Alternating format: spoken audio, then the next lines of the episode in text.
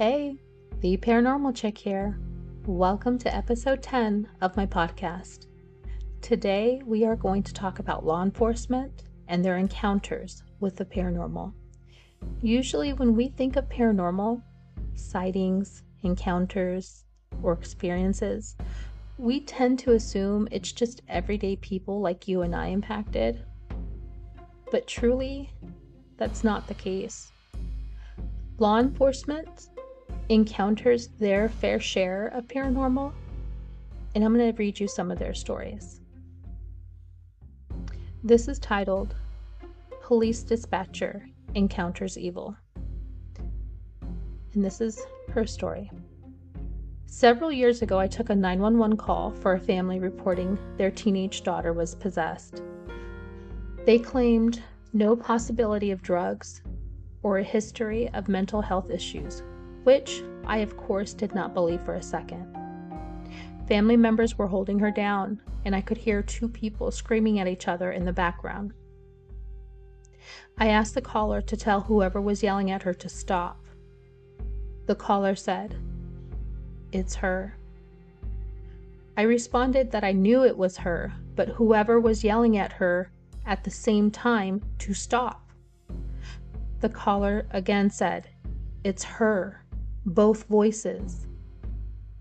I kid you not, it was the creepiest thing I have ever heard. I have been doing this for over 25 years, and I've heard many things.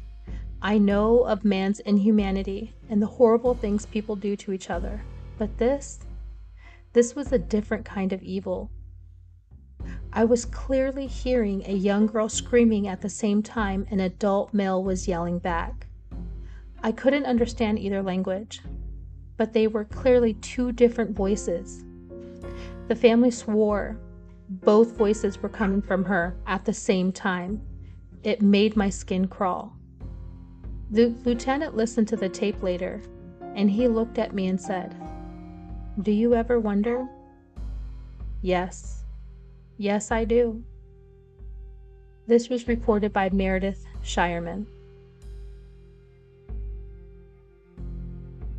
This next story is titled, Cell Number 1 is Empty. I've seen a lot of things in my career.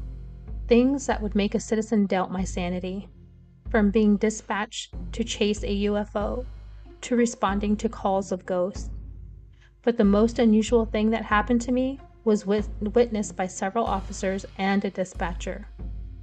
One evening, I had brought in a guy for domestic violence. As he was being a bit rowdy, I was joined in booking by the sergeant and another patrolman.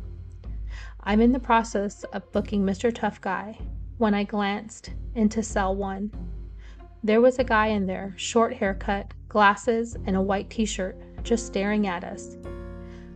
I ignored him because I didn't want him to start banging on the window, demanding a phone call or something. So I finished up the booking process and escorted Mr. Tough Guy to his cell. Walking past cell number 1, the guy in the cell just stood there, never saying a word or moving. We all then leave booking and go about our business. Sometime later, Sergeant asked me to check the paperwork for the prisoners to see if any were ready to be transported to county jail. I grab the paperwork and go into booking to do a head count. Cell number 1 is empty.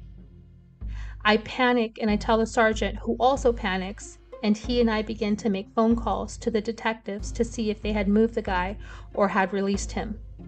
They all said they didn't go into booking at all. I then checked the computer and the paperwork again, and the head count was accurate. No one had been placed in cell number 1. We go to dispatch office to check the surveillance video for booking. We rewind the footage to where I can be seen booking my prisoner. We fast forward to the point in the video where we all walk out. As soon as we walk past the door, the guy in number 1 blinks out of existence. We were all freaked out by the occurrence, believe you me. When we tried to transfer the video to a DVD and a USB drive, the guy in the cell did not even appear. We still hear and see stuff every now and then, and prisoners in the detox tank can be seen talking to someone in the direction of cell number 1, even though it appears empty. To this day, I'm wary of going into booking alone. This was reported by Marco Castillo. This next testimony is titled Welfare Check. I answered a welfare check call one night. It was late, between 0230 and 0300, on an elderly woman who lived next door to the caller, and she had not been seen for some time. This night we were having a bad thunderstorm without the rain. I get to the complainant's house to speak to her first, wondering why she called at this time. She tells me that the lady next door is in her 90s. Lives alone, and she has not been seen in weeks. She explained that she has called, went over, knocked on her door, but the lady would not answer. I start thinking she's probably deceased and has been for some time. The car has a 3-inch layer of dust on it, the mail is piling up, and no lights are on. First, I walk to the side of the door, knock on the door with my flashlight, knocking loud enough so that an elderly person with some hearing should hear it. After a few minutes of no response, I turn around and walk to the backyard, looking at the windows, and find everything's okay. The complainant is with me and is saying she doesn't know of any relatives of the lady. I'm sure by now she's probably deceased.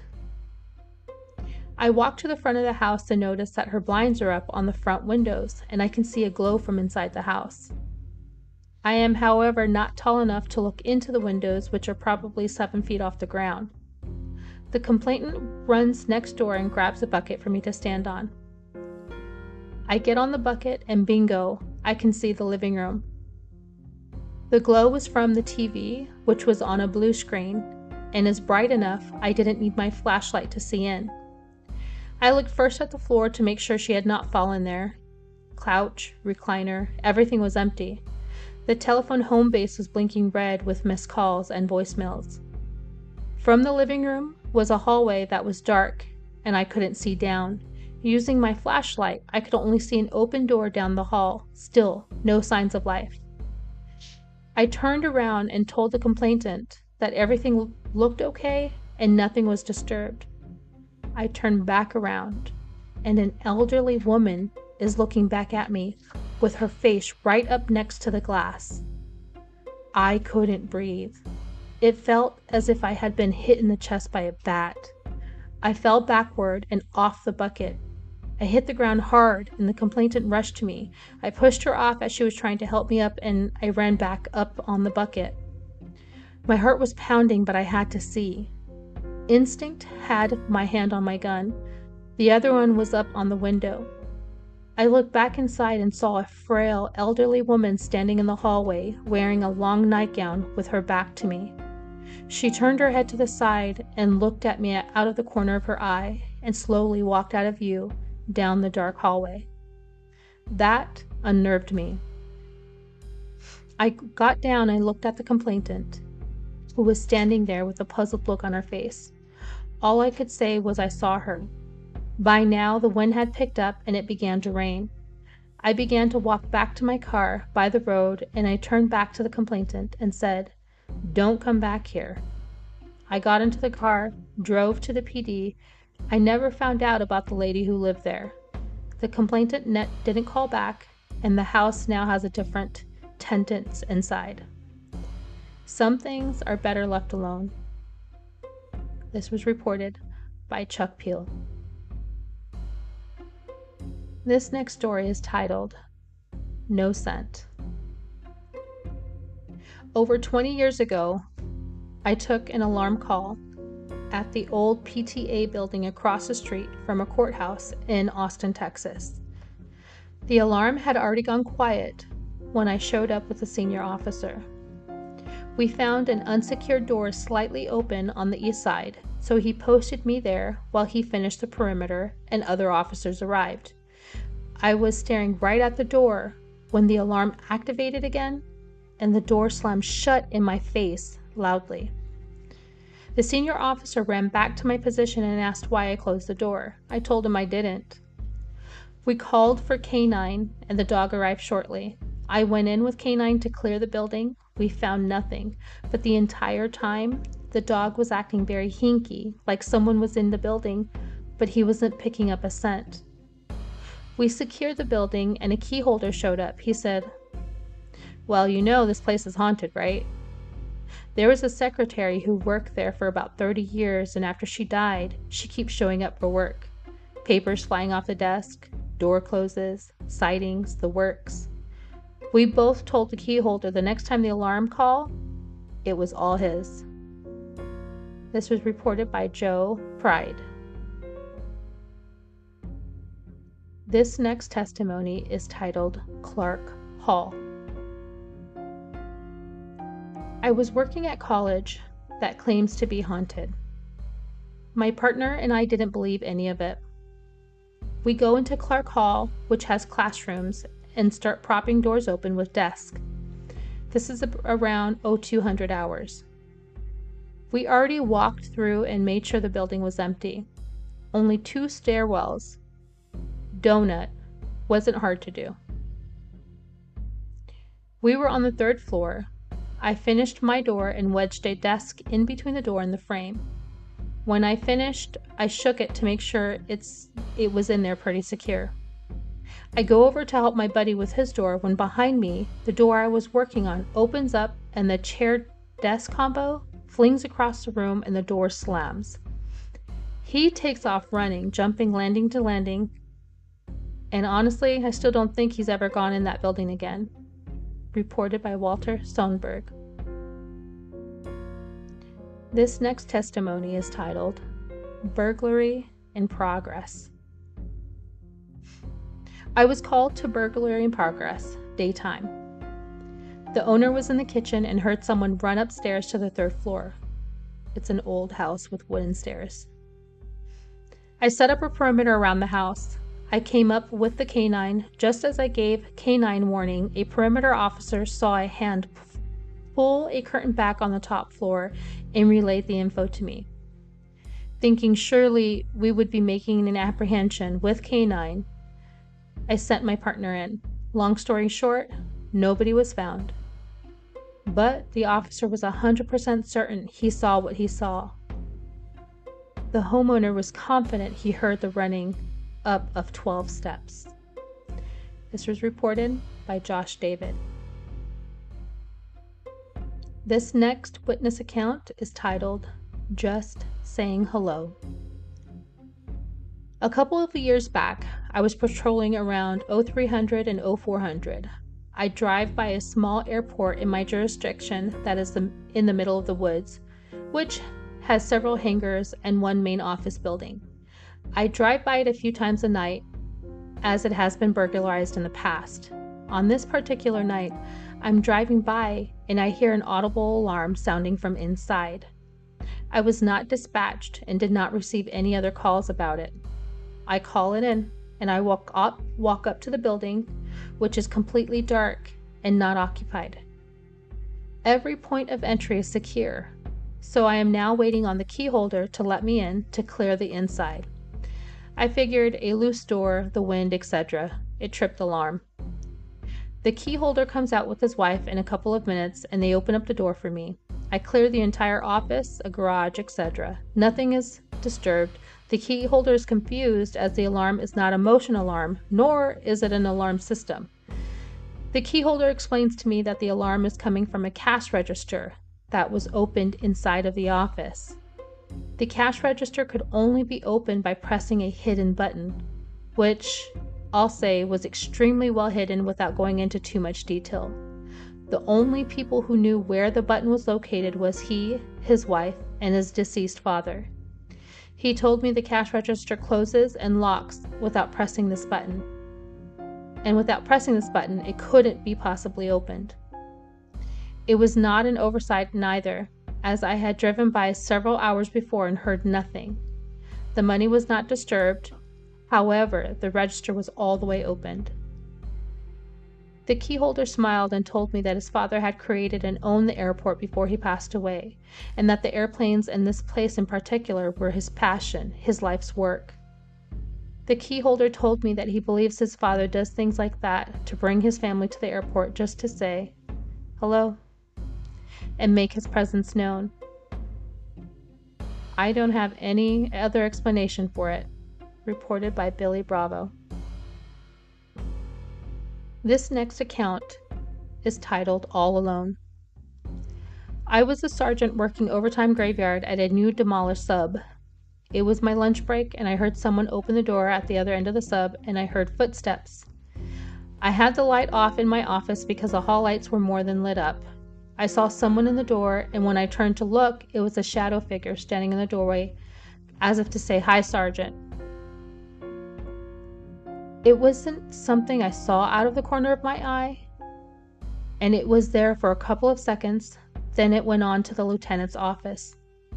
Later, when I asked the guys if they had ever experienced anything strange at the sub, they responded, "That's why we don't come back until the sun comes up." I found out about other experiences that others had, and it was similar. I'm still a skeptic, but I can't explain what I saw, reported by Paul Jacobs. This next testimony is titled Good Conversation.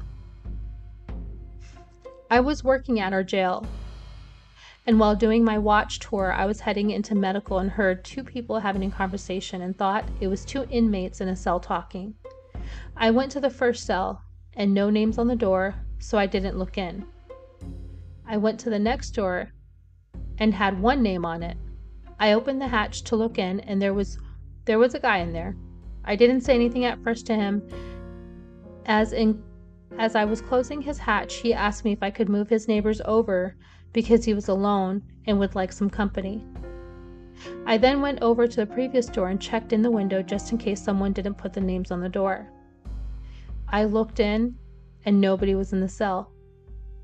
I went back to the guy in the other cell and asked him if he had heard people talking. He stated yes, they had been talking a lot. I informed him that there was nobody next door and got out of there, reported by Scott Rowlandson.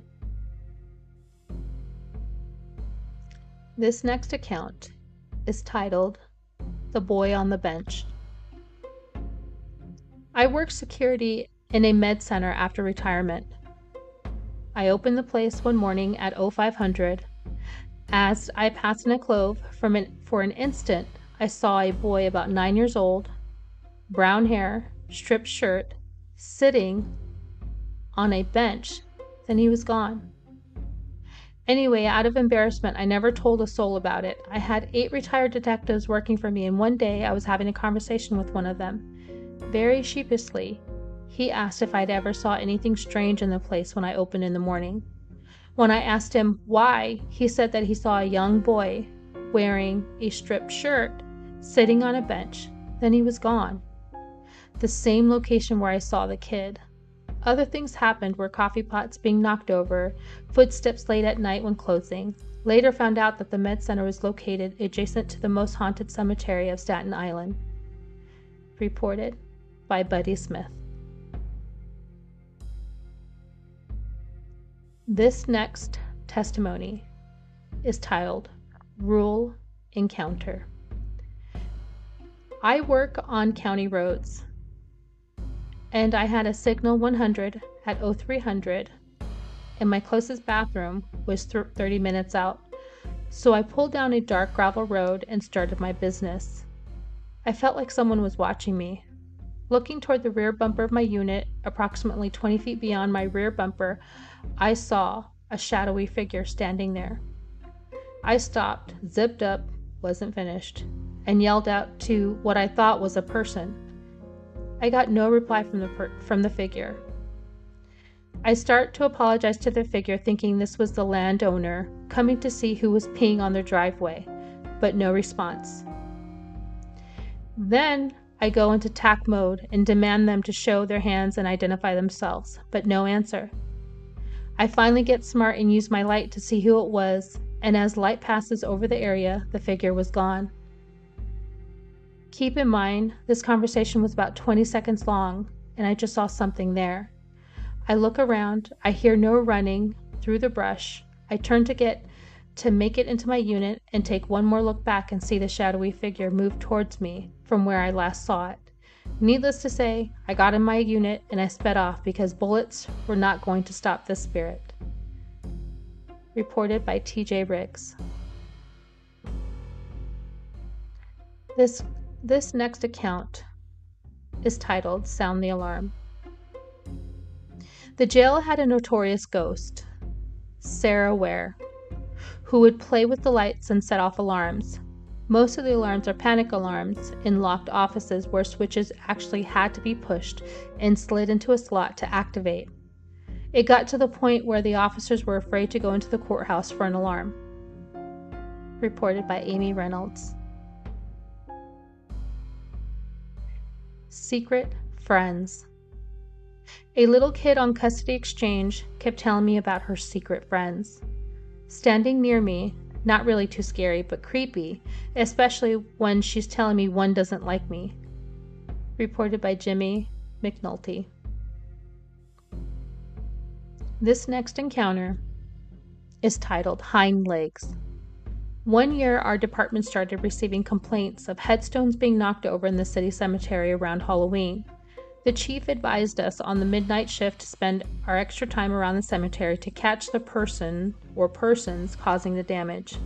Me being sneaky, I found a good hidden observation point about a block away. There were two major well-lit streets providing fair lighting in the cemetery. For several nights, I would from time to time stop and check the cemetery with my binoculars and only patrol the cemetery at the start and the end of my shift as usual. One time checking the cemetery, I spotted something that looked like a cat walking on its hind legs. I watched it walk approximately 10 feet between headstones and lost sight of it. I rushed over to the area in my patrol car, turning on my spotlight, alley lights, and takedown lights. I couldn't find a thing, but I tracked through the dew on the grass that dead-ended at a headstone. To this day, I can remember how it moved and its outline in my binoculars. Creepy. I'm an avid hunter, and I've done plenty of hunting at night. I'm very familiar with all the animals in my neck of the woods, and I've never seen anything like it.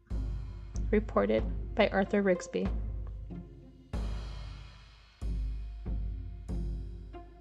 This next encounter is titled Home.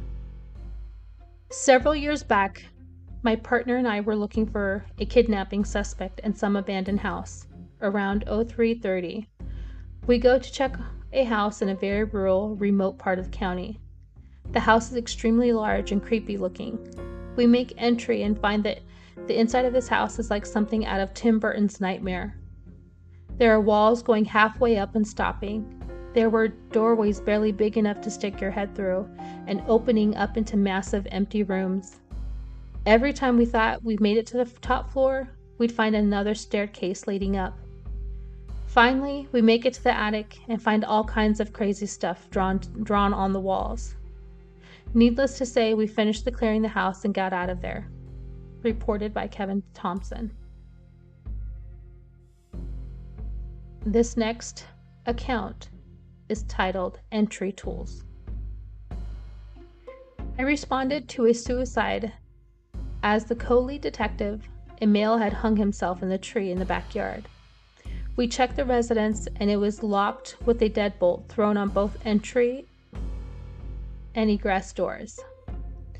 I called for entry tools and a supervisor for a breach because the descendants' girlfriend was not accounted for, and they lived together. Possible murder-suicide. Several police officers and I were standing at the back door of the house, south side, which had been checked multiple times, waiting on entry tools. I look at the door and there's a gap in the frame and see there's no deadbolt thrown anymore. I check the door and it's now open. We clear the residence and no one is inside. I even had them clear the attic space. Inside, the door that magically opened were multiple notes to family members from the deceased. We all walk outside and are waiting on NOK to arrive and try to walk back in. The door is secured again with a deadbolt. It should be noted, no one had keys, and there were key locks on both sides of the door. The lead and I were now discussing how we were going to have to call for entry tools, and again, the door was open. No one going near it. I again had the residence cleared and no one inside. The lead detective and I did not go back into the house that day. Reported by Rob McGinley. This next account is titled A Call for Help. Calls for service coming from a vacant household twice a night for about a week. The voice on the phone sounded like an elderly, at-risk lady with Alzheimer's, barely audibly saying, please help, with coughing. Totally unresponsive to our calls, confirmed with my shift sergeant that the house's last resident was a daughter taking care of her mother, who was dying from stage 2 lung cancer. Definitely sent a shiver down my back. Reported by Dalton Hostler. This next account is titled Paperwork. One cold winter night around 0300, I was parked in the dark doing paperwork behind a Kmart. Suddenly, someone or something banged on my driver's side window 2 to 3 times, obviously scaring the hell out of me, but it happens. Except there was nobody there. Business wall 8 to 5 inches to my right, 10-inch solid fence to my left, and 100-inch open space front and back. Nothing but my own tire tracks and the blanket of fresh snow. No marks on my window or ground indicating a snowball or such. I even got down in the snow and looked under my car. Still a bit anxious whenever I drive back there. Reported by Troy Peterson. This next account is titled, He's Staring at You. One of our regular callers was a lady in her 80s. When she wouldn't take her medicine, she would hallucinate and see children in her house, and she would call us to report the children were moving her belongings around, making noises, etc. I've been to her house several times for these calls, but on one occasion, I was talking to her in the dining room of her home, and she was getting aggravated because she could see the children, but I couldn't. She looked at me with concerned voice and loudly said, "You can't see him? He's been staring at you for 10 minutes now and grinning." While saying this, she was pointing to a spot about 5 feet from me. I know it was only a hallucination, but the way she spoke about it with such concern was extremely creepy. Reported by Kyle Brodus. The following accounts are submitted by law enforcement who wish to remain anonymous. Police 1, readers respond. I was working receiving and release when we had an inmate released to a state mental hospital. When he was given his release clothing, he looked toward me with a 1,000-yard stare and said, "Why don't you just do it?" I asked what he meant. With zero inflection, staring right through me, he said, "I know why you're here. Kill me already. Get over with it." There was no one else in the holding tank. However, I looked over my shoulder to make sure no one had entered. No one had. When I placed him in handcuffs, he suddenly focused on me as though just noticing I was there. He said to me, "He's going to kill me. Don't let them take me." He survived the transport, but it was definitely creepy. This next story is by an anonymous police officer. I was a new cop, and my FTO and I were on a residential street in the middle of the night. We found a car positioned perpendicular to the road, and the driver seemed to be trying to get turned around, but just kept moving back and forth. We contacted the driver, who was a female in her early 20s. She was lucid and coherent. She asked me how to get to a nearby neighborhood called Joaquin Marietta, but she was being somewhat evasive in her answers to my questions. Eventually, she reluctantly told me her family was being held hostage and the only way she could get them released would be to complete missions for the CIA. I figured she was on drugs or just crazy. My FTO was a DRE, and he determined she wasn't on drugs. Okay, so she's just crazy. Then she told me she had a device in the car, which was like a handle with an arrow on the top of it. She said if she held the device, the arrow would glow when it was pointed in the direction she was supposed to go to continue her mission. I asked if I could examine the device, and she said sure. I decided to humor her and held the device out while slowly turning in a circle. To my shock, the arrow suddenly brightened when it was pointed toward the Joaquin Marietta neighborhood, and only when it was pointed in that direction. She had an expression on her face like, "See, I told you so." I had never seen a device like that before since. My FTO was freaked out, and he told me, "She's not committing any crimes, so let's get out of here." So we left. To this day, I have no idea what was actually happening there. This next anonymous story. I was a patrol deputy in a small Texas panhandle town in the 1990s. One winter night after good solid snowfall, I was down the alley behind the business district checking for open doors when I saw a woman at the far end of the alley, about a block away, standing in the middle of the alley looking at my direction. White female, long dark hair, wearing a long black evening dress, but no coats, gloves, or anything like that. It was after midnight and it was cold, so I called, "Miss, are you okay?" She looked at me, then turned and stepped into what I knew was a recessed area behind one of the stores. So I got back into a cruiser and drove down there, expecting to find the dock door open and the kids of the owners hanging out. The dock doors weren't open. None of the doors were open. And the only thing in the little recessed area was a black cat sitting on the gas meter. As I grabbed the flashlight and started looking around, figuring I was about to find an intoxicated girl passed out in a snowdrift, the cat hopped off the meter, rubbed against my leg, wandered off down the alley.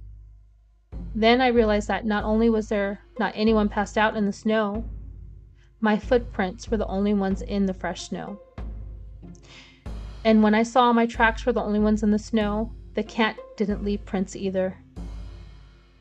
And I wasn't new to the tracking game. I've tracked children across dirty cleaches before. I got back into the cruiser and hightailed it back to the office. Told dispatcher about it and she said, "Oh, her. She's been showing up for about 20 years or so. No one has a clue who she is. You see the cat too?" I hadn't said anything about the cat. Freaked me the hell out. This next story is by a deputy sheriff. I was working in a rural town approximately 20 minutes from the main city in my county. At approximately 1:30 hours, I was dispatched to a traffic accident in a canal. I arrived on scene with Chip to find an overturned vehicle in an empty canal. No driver or passengers in sight. At first, we figured the driver left the scene after the TA, but after getting a closer look, the canal floor was muddy and there were no foot impressions leaving the vehicle. We lit up the canal and took a side and started walking down the canal to see if anyone had been ejected. We were about to give up when I stopped and looked over to the Chip officer on the opposite side of the canal. I asked if maybe the body was under the car. My flashlight was angled down into the canal and caught the bottom of two shoe soles with the body of a man covered in mud. I wouldn't have seen him if it weren't for his clean soles. Being a sheriff coroner, I set out to notify his next of kin. I found an old address for the man, and approximately at 3:30 hours, I found a cluster of trailers at the address. None of the trailers had address numbers. I walked around looking for address numbers or maybe a car I could run to get an idea of what the trailer he may have lived in.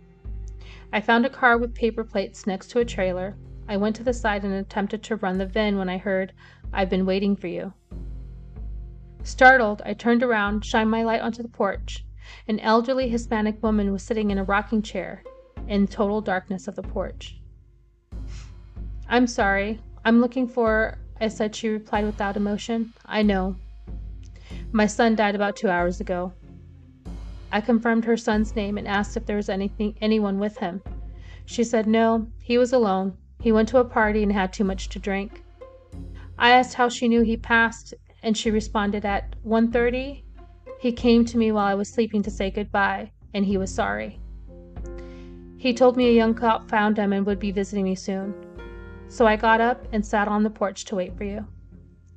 I told her that I was sorry for her loss and left. I tell this story all the time, and the hair on my arms stand up every single time.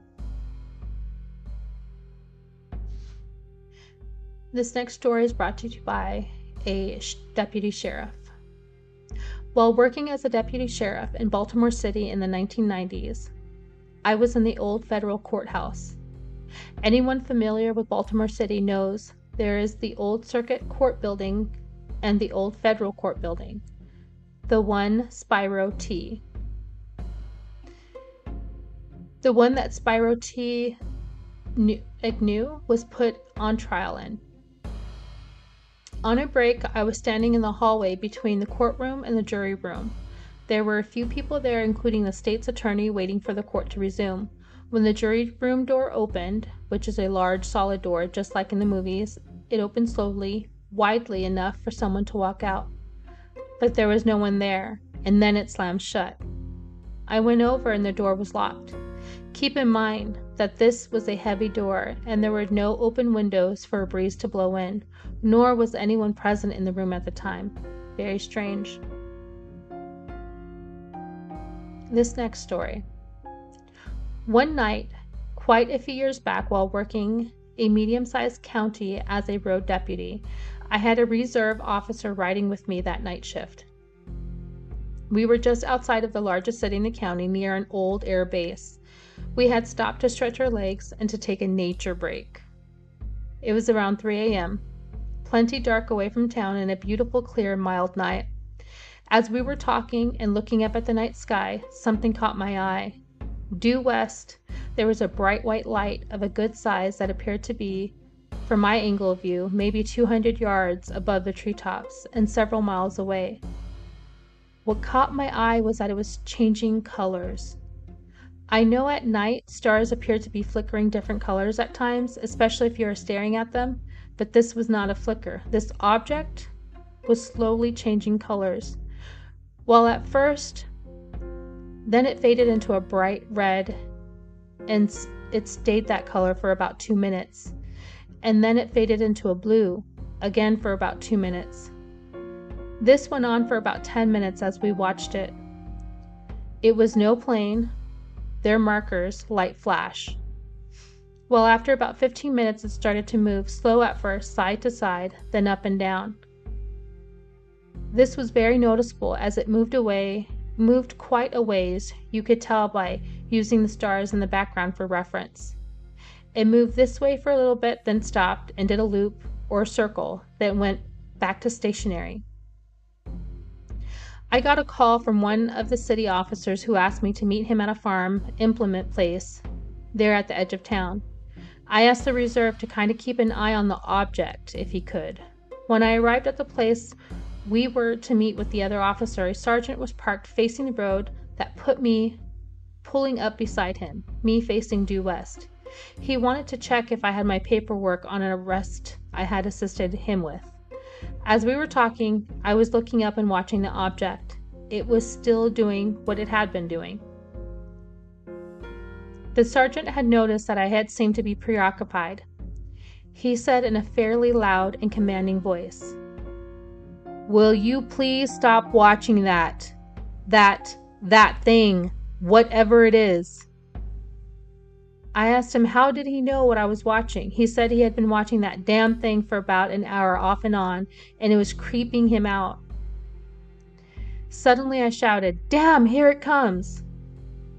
The sergeant put his patrol car in gear and tore out of there like his tail was on fire. The reserve and I had a great laugh out of that for about 10 minutes, then over the years, about the time we had settled, I went back to checking our light and while I was watching, it appeared to just move up rather quickly in about a couple hundred yards, then as if turning around away from us, it was gone. Now the strange part here, just about 5 or 6 years ago, a gentleman contacted me saying he was a UFO investigator and asked if we could meet. I asked why. He said that he had information that I had reportedly seen a possible UFO some years ago. He stated the approximate date, time, and location. I asked how he knew this. He said that he was looking into the sighting in the area, that happened to speak with a dispatcher who said she remembered me talking about something around that time.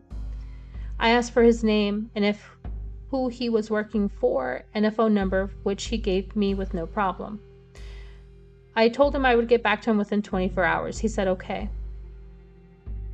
I made contact with that dispatcher. She still worked at the sheriff's office where I had worked the time with her. She confirmed the story. I did an internet search of him and the organization he said he was doing the research for which he was a freelancer. On the website, I read a couple of his report stories and even saw a picture of him. I called him the next day and we set a date time to meet in a public place, of course. While I told him my story and asked why the interest now, he said that a man had finally reported what he had seen near his place about a UFO. He also said that a couple of neighbors had given him statements about it, and that he had stopped by the local sheriff's office to see if anyone else might have reported it, and that's how he came to talk to the dispatcher. I had worked with her, and she had given him my name. He explained that a law enforcement officer gave the sighting a little more credibility, and in turn the other scene it gave me more credibility.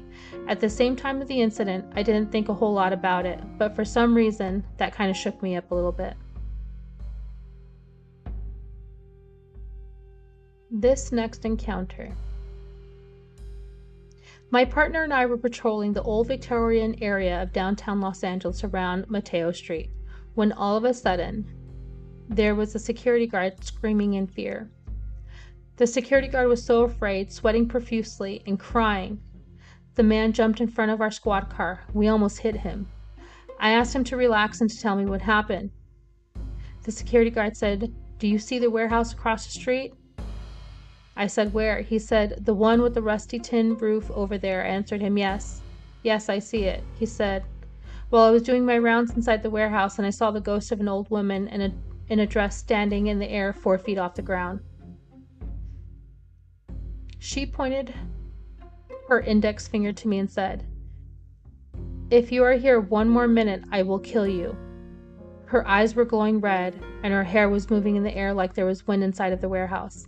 And at that point, I stopped doing what I was doing and ran for my life out of that warehouse. I asked my partner if he thought that was a mental case. He said that he didn't know. We decided to ask the guard for his supervisor number and gave him a call. The supervisor agreed to meet us. Once he arrived, he stepped away from his pickup truck and walked to us. The guard was across the street waiting. I explained to the supervisor the situation and asked him if there was the possibility that his worker was hallucinating or if he had the history of mental illness. He laughed and said, "Oh, no, officer, you don't understand.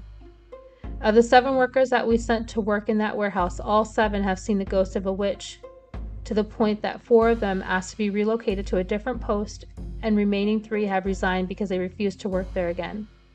I asked my partner, "Do you feel like taking a peek in there?" He said, "Hell no." This next story will be my final story of the evening. In 1987, midnight shift, Tampa Bay area, Florida. Working as an FTO, recruit was driving 3:30 hours, coming up on RXR tracks. Overpass bridge, we saw a male figure that was black and white, translucent in color, walking on the bridge, looking at us, and jumps quickly off the bridge. We notified dispatch and searched for the victim. Nothing was ever found, i.e., no body, no injured person, no scrap of clothing or footprints. No explanation for this event. Well, there you have it. Tell me what you think. Those are the encounters that these officers have faced, have seen, have experienced. Some of them you can tell absolute fear. They see a lot more than what we would think that they see. They're the ones we call for help when we're scared. Who do they get to call? Who gets to be their savior? I don't know. But tell me what you think. I want to hear your experiences. If you have your stories to share, send them to me. You can reach me at theparanormalchick@gmail.com. As always, I will load this full podcast to my YouTube channel, The Paranormal Chick. And I want to hear your feedback, the good, the bad, and the ugly.